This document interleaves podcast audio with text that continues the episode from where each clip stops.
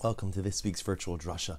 This week we have the incredible privilege to read Parshas Truma, and Truma initiates the series of parshas which are devoted to the creation and fabrication of the Mishkan, the tabernacle, the temporary structure we used in the Midbar, in the desert for 40 years, that served as the central hub for religious service, as well as the creation and fabrication of the Bigdei Kehuna, the Kohanic vestments. And so in this week's parsha, excitingly enough, the Torah gives us all of the instructions and all of the dimensions for the various kelim, the various utensils. And the Torah says this is in Perek Chof Pasuk Yud, chapter 25, verse 10. Va'asu aron atse shitim. You shall make an aron, an ark. I think you know we'd all agree that whereas each and every utensil in the Beis Hamikdash, excuse me, in the Mishkan, was so beautiful and was so unique, the aron, the ark, was really the quintessential kli, was the quintessential utensil. It was the it was the kli that housed, that contained the luchos, the tablets from the kruvim, the two cherub-like figures perched on top. The divine voice would emanate forward towards Moshe Rabbeinu. And so the Torah says, "You shall make an aron out of acacia wood." Now the truth is, we know that in fact the aron was really made of three boxes. There was an outer gold box, an inner wood box, and then a third smaller gold box inside.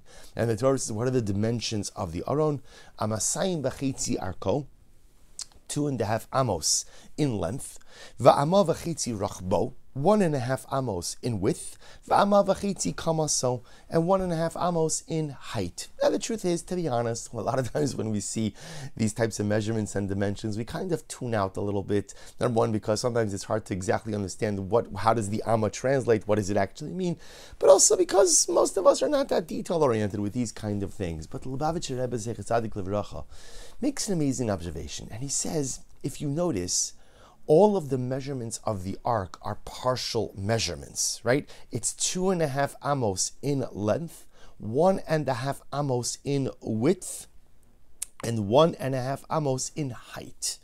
Everything is one and a half, one and a half, two and a half.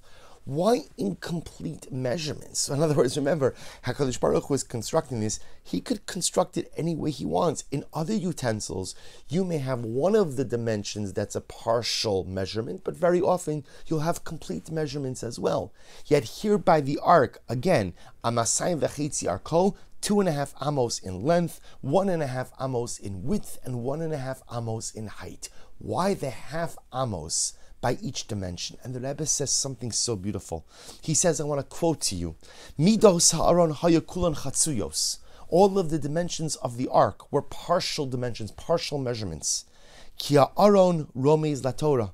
Va'torah tzricha lifa ba'adam halome Torah es sheviras harigilus v'hamidos aros shalom.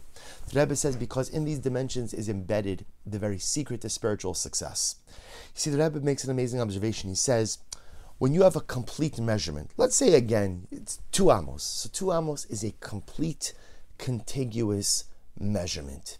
He says complete contiguous measurements represent regilos, represent habits. Habits represent a certain continuity in behavior. Partial measurements, let's say a half an amma, represents ultimately a breaking of the continuum or a breaking of the habits. And here the Rebbe says something so beautiful.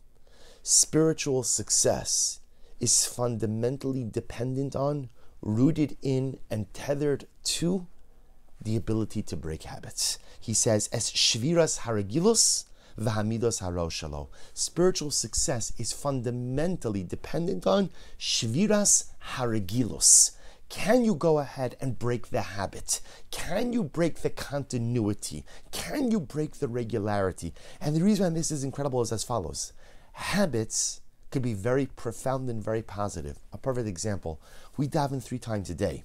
We daven three times a day, and if you think about it, although the goal, of course, is to be able to have kavana, to be have really have concentration and intentionality when we daven each and every time, the truth is most of us don't.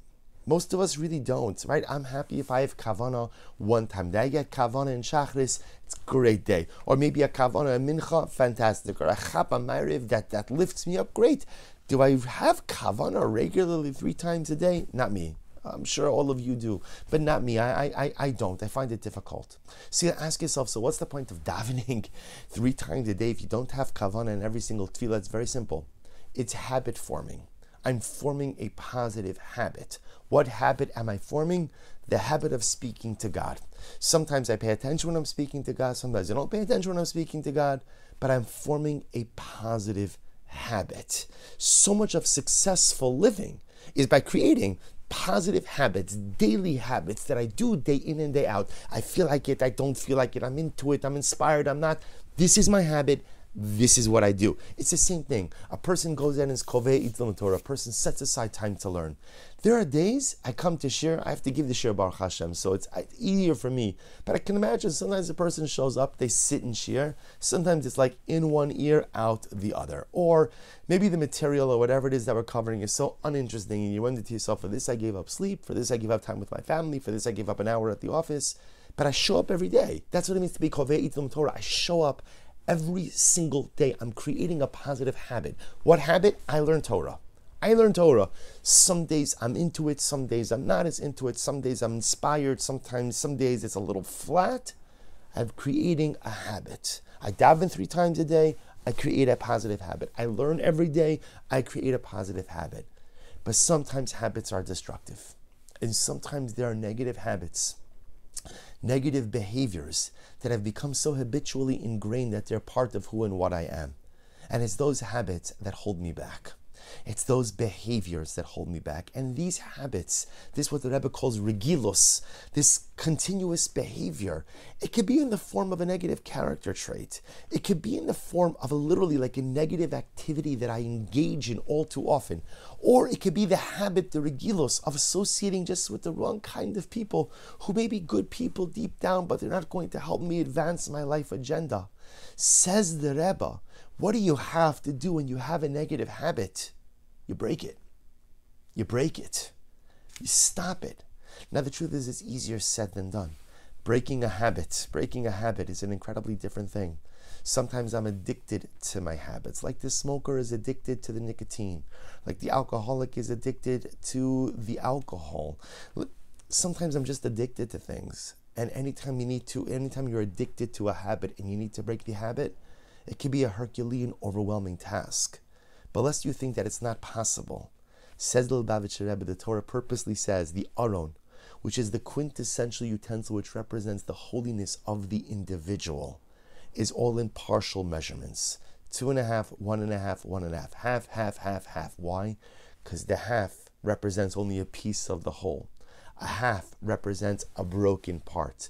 The amma is a whole. The half a amma is a half of the whole. I've bro- taken something and I've broken it, representing our ability to take a habit and to break it, to take a behavior and to break it, to take an addiction and to break it. The secret to successful living, says the Lubavitcher Rebbe Zechetzate Zechusa Alinu, is the ability to figure out which habits I should create because they're necessary for successful living and which habits I should break because they're derailing my life. They're derailing me from becoming the best version of myself.